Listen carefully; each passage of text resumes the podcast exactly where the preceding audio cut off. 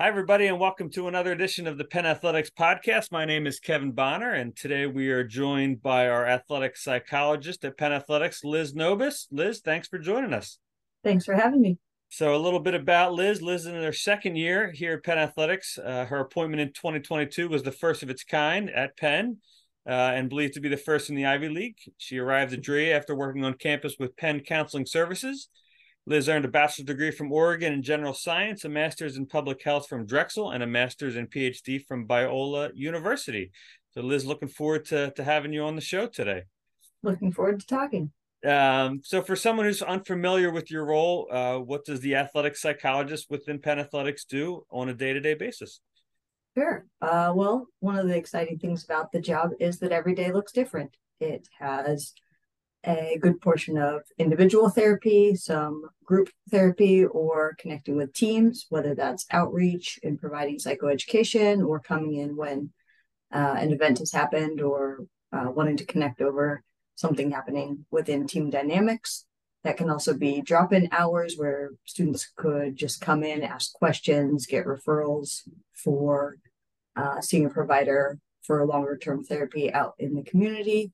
It also is connecting with um, the larger campus, depending on what's going on in order to care for students, um, and then kind of crisis management as as needed, um, and then uh, that being mostly the student facing part of the role, but also connecting with coaches, connecting with the other areas of the athletic department, whether that is uh, CSAS or student for our Center for Student Academic Success, um, the athletic trainer, strength and conditioning, um, in order to do, you know, have more comprehensive interdisciplinary care for students. Awesome. So, you know, you do the math, and there's one of you, and there's a almost a thousand student athletes, 33 sports. I can't imagine the volume of requests and meetings. You know, what kind of data do you have? Like, how many meetings, how many appointments, that type of thing? Yeah. So for this past year, there were over 500 individual appointments. Some of those were one one-time appointments. Sometimes that was for repeated longer-term therapy. There were um, over 60, I believe, team sessions, and um, those are kind of the the main stats I have. As well as I saw almost 20% of the student athlete body in some capacity this year. Wow. And that was just in year one. So you'd imagine in, in year two, as you're more embedded and, and people know about you, I can't imagine those numbers uh, going down for year two. Yes. And, you know, while I am here, plenty of students also do use um, other other systems of support. So whether that's CAPS or outside providers, um, just because uh, there is only one of me. so, kind of a broad question like, how would you describe the mental health culture uh, at Penn? Well, what we're seeing across the country as far as the mental health needs of the current college student population is there there's a high need and typically an unmet need from college counseling centers there is higher rates of anxiety higher rates of depression um, trauma a lot of um, just just need within this um, cohort that's in college, as well as the impact of uh, COVID and um, kind of where where college students are at um, emotionally. And so Penn is not different in that regard. Uh, college counseling centers across the country have had more need and lack of resources to be able to meet that need. So at Penn, I would say there are even more intense dynamics in a lot of ways. Penn is an intense place, both academically, athletically, socially. There's a lot of pressure to be perfect. There is a lot of pressure to be accomplishing things all the time. And while those things can have awesome benefits, that also doesn't always provide the space to relax, to get to take a break, to have some relief from pressure. And I think one of the things that teams can do really well is some of that social support that within athletics, um, there there is a protective piece around around teams, or there certainly can be, as well as um, coaches and, and some of that system that that really is protective for mental health. Liz, what are some of the general strategies you usually share with our student athletes? Yeah, so sometimes student athletes come in to sessions and they know exactly where their distress lies. Maybe they had a recent loss or something traumatic happened. Um, maybe they're currently experiencing injury and there's a large impact on different aspects of their lives with that. And, and so sometimes in those cases, there's a little more kind of topical exploration of what's going on emotionally for them or how it's affecting other areas of life. And sometimes athletes come in and they just know something isn't feeling right. And so, kind of assessing and figuring out maybe where some of that distress has come from, whether that's feeling overwhelmed with stress, um, kind of some anxiety that's popping up socially, impact from sleep.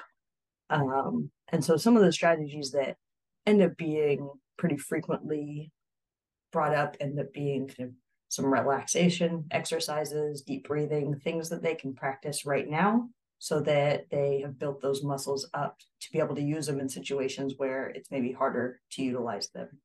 There's also um, a lot of research that shows how sleep impacts our mood as well as social media use. So uh, I end up kind of checking on those things uh, quite often to see and and helping them gain some awareness around when I do X, Y, or Z, or I don't do X, Y, or Z. How does that end up impacting the rest of how I feel or my mood? And so a lot of the strategies around that include mindfulness, um, taking a step back, kind of stopping, slowing down. Oftentimes, um, particularly when you know practice and class and games are kind of back to back to back, students end up feeling almost passively pulled along in their life as opposed to taking kind of an active stance and getting to choose some of the things they're doing. And so while there obviously are a lot of responsibilities and requirements of what are put on student athletes, helping them find places where they can make some active choice and feel a little more in control of their lives. And same thing with practicing when different maybe type thought patterns come up that end up not being as helpful for them. So there's a technique that's under fusion defusion. So if I were to say, happy birthday to, your mind would probably go straight to you. And it doesn't have to, but because we're kind of primed that way, uh, you're automatically going to do that. And we often have our own ways of talking to ourselves. And sometimes that's helpful and sometimes it's not. Sometimes it mirrors positive figures that we've internalized, and sometimes it's a little harsher than needed. And so helping to look at those things and potentially bring on different ways of talking to ourselves or different ways to relating to ourselves. So those those type of things end up being pretty common strategies that can be used fairly quickly and uh, being able to kind of build some of those muscles to to tolerate difficulty and um, the last piece that is often the most uncomfortable is particularly when something's anxiety provoking or causing a lot of fear that we often feel that pull of oh we want to get rid of that thing. And that's one possibility. Every time we feel anxious we could get rid of the thing that's causing anxiety. But what tends to be more helpful in the long run is how do we help ourselves kind of lean into that and manage those feelings so that we can be more resilient to the things that are causing stress and and anxiety. And maybe one of those ways is some of the unique program i think you have coming up this semester. I love the name um, pretty catchy in my opinion. You know you talk a little bit about that? Sure. So one of the things i really wanted to do this year was focus more on supporting coaches. So if we think of a team almost like a family where coaches being the parent that often sets the tone for how um, a team functions and the trust in being able to um, tell the coach or the parent something when when things aren't going well when things are difficult and being able to trust that they can respond in a way that sees you and that um, is supportive. And so the the programming that we're going with this year is drinks with a shrink. At this point it is non-alcoholic drinks um, but uh, really as a place to meet. Uh, and I will have different techniques and skills prepared, but also for coaches to be able to interact with other coaches and us to discuss together when they're having situations on their team and what do we what do we kind of do together what have other coaches done in the past that have worked or you know how i i can be a resource to to be able to to support them um, we know that the the stats on coaching in higher ed for um, kind of the the current coaching division one is is rough that i believe about 30% experiencing some type of burnout and there is a lot placed on coaches within their roles that is different than decades ago. They're expected to be more things. They are expected in many ways to be available all the time and wanting to also give coaches relief within this high pressure environment and how for if when they're demonstrating taking care of their themselves and having boundaries and and some of that structure that that really models that for players and not only on the court and while they're in college but also how do you do that after college and, and as you continue to develop um, as an adult yeah that seems like some some great programming um, how do you work with our folks on campus who support mental health thankfully i have a really good relationship with different departments on campus. In coming from counseling services, I know the folks over there. So I work with them around any type of crisis situation, right? If we have to um, be in contact around hospitalization or um, any medication. So that's folks from student counseling. That's also interacting with uh, physicians or support in sports med at student health. And and one of the benefits uh, in having all of these supports is because I am only one person, there often has to be a lot of communication with with these other supports just to make sure that um, students are are getting the resources they need. And thankfully, Penn has many different resources for supporting uh, mental health on campus, including student counseling, which has hours from 8 a.m. to 8 p.m. multiple days of the week, as well as Saturday hours. There are cultural centers on campus that provide wonderful resources and support.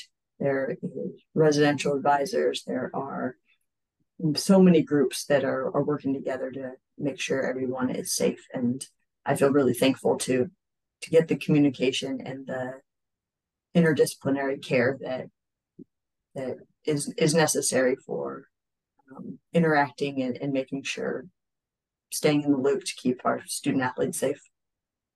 So reflecting on your first year, what what do you think you've learned, whether it's about our student athletes or Penn athletics or or just you know what what have you learned in year one? I have really appreciated how fun being part of an athletics department is. That is quite different than different environments where in a counseling center you are only for the most part working on the counseling side. And and that is is really heavy work. And i feel thankful for the support of student counseling because my role here is different than most of the other people in athletics. And it's it's been really fun that you know you can walk out the door and someone's super excited about their their game that's going on and you can also interact with them on that way. I think one of the most important things around some of the student athlete work is just really that that bonding and that support they have as a team. And when that goes well and in conjunction often with win- with winning how how that does seem to bolster just overall mental health. And that within that context that also means there's the students who are not playing right? If every team has more people on a team than can be on the on the field at one point. And so really also wanting to focus and make sure that those people are seen and and their role on the team noticed and, and paid attention to. And yeah so the the team as potentially being incredibly protective and uh, as far as for someone's overall well-being and a lot of that is to credit of coaches and the team captains as far as setting the tone and the culture for for students and and recognizing when something isn't going well and, and really being able to to pull pull someone in whether that's me or um, their own use of uh, their team dynamics to really make sure that no one's left behind and that everyone does feel part of the team. So, speaking of fun, uh, what do you like to do for fun uh, away from work? I am a pretty big runner, so I'm often along the Schuylkill uh, running early in the morning. Uh, my own therapy, that's uh, an important part of just, I think, being a clinician is because you spend so much time and energy with your attention on other people of making sure you're also in a good place and um, sorting through your own stuff because I, I think uh, this this work is incredibly personal and so making sure that my own responses are uh, in service of of students and not kind of my own stuff that comes up. I I also live in the city and so I love walking everywhere trying new restaurants and food and reading in the park. So uh, those are those are kind of some of the things I try to prioritize to to keep myself in a good place. What does the future hold for mental health support at Penn Athletics, and what do you want to get accomplished this year? Great question. So I know I've talked a lot about impacting and uh, working with coaches this year. That's certainly on the forefront of coaches as well as athletic training and strength and conditioning, wanting to build up skills, not only for identifying when someone might not be doing well, but also to help and support them. They're on the front lines, they're seeing students day to day, they they know them well and and giving them support to uh, just encourage their overall well-being. They work long hours and um, you know the from that same position of as a family, everyone benefits when uh, the whole support system is doing well. For student athletes, there are a couple things that wanting to really focus on this year. One is the student athlete wellness ambassadors. This is uh, kind of a rebrand of something that had happened in the past, but we're calling it SAWA, and we just solidified our leadership team. And so that is a student group where I'm the advisor and we're building out kind of liaisons for every team as far as disseminating whether that's mental health information they're interested in doing some events whether that's panels of students or bringing in other people or myself to speak on mental health topics. In a few weeks is mental health awareness week and so hoping to do some i'm planning to do some programming around that just to um, provide psychoeducation awareness, but also um, to to demonstrate and show these are things we're thinking about, that we're talking about, that we care about. That it, mental health isn't just something's going wrong and you come and see me. You certainly can, and that's a great uh, way to deal with the stress, and that's um, a large reason that I'm here. And all the other ways and support systems you can utilize, especially before something potentially becomes a crisis. And how do we identify those things how do we reach out often asking for help is so difficult. And so wanting to be able to use peer leaders who are really interested and excited about these topics to uh, normalize some of these pieces around mental health. Well cool liz. I enjoyed the conversation. I think our listeners will as well. And um, thank you for your time and good luck uh, this season. Thanks so much kim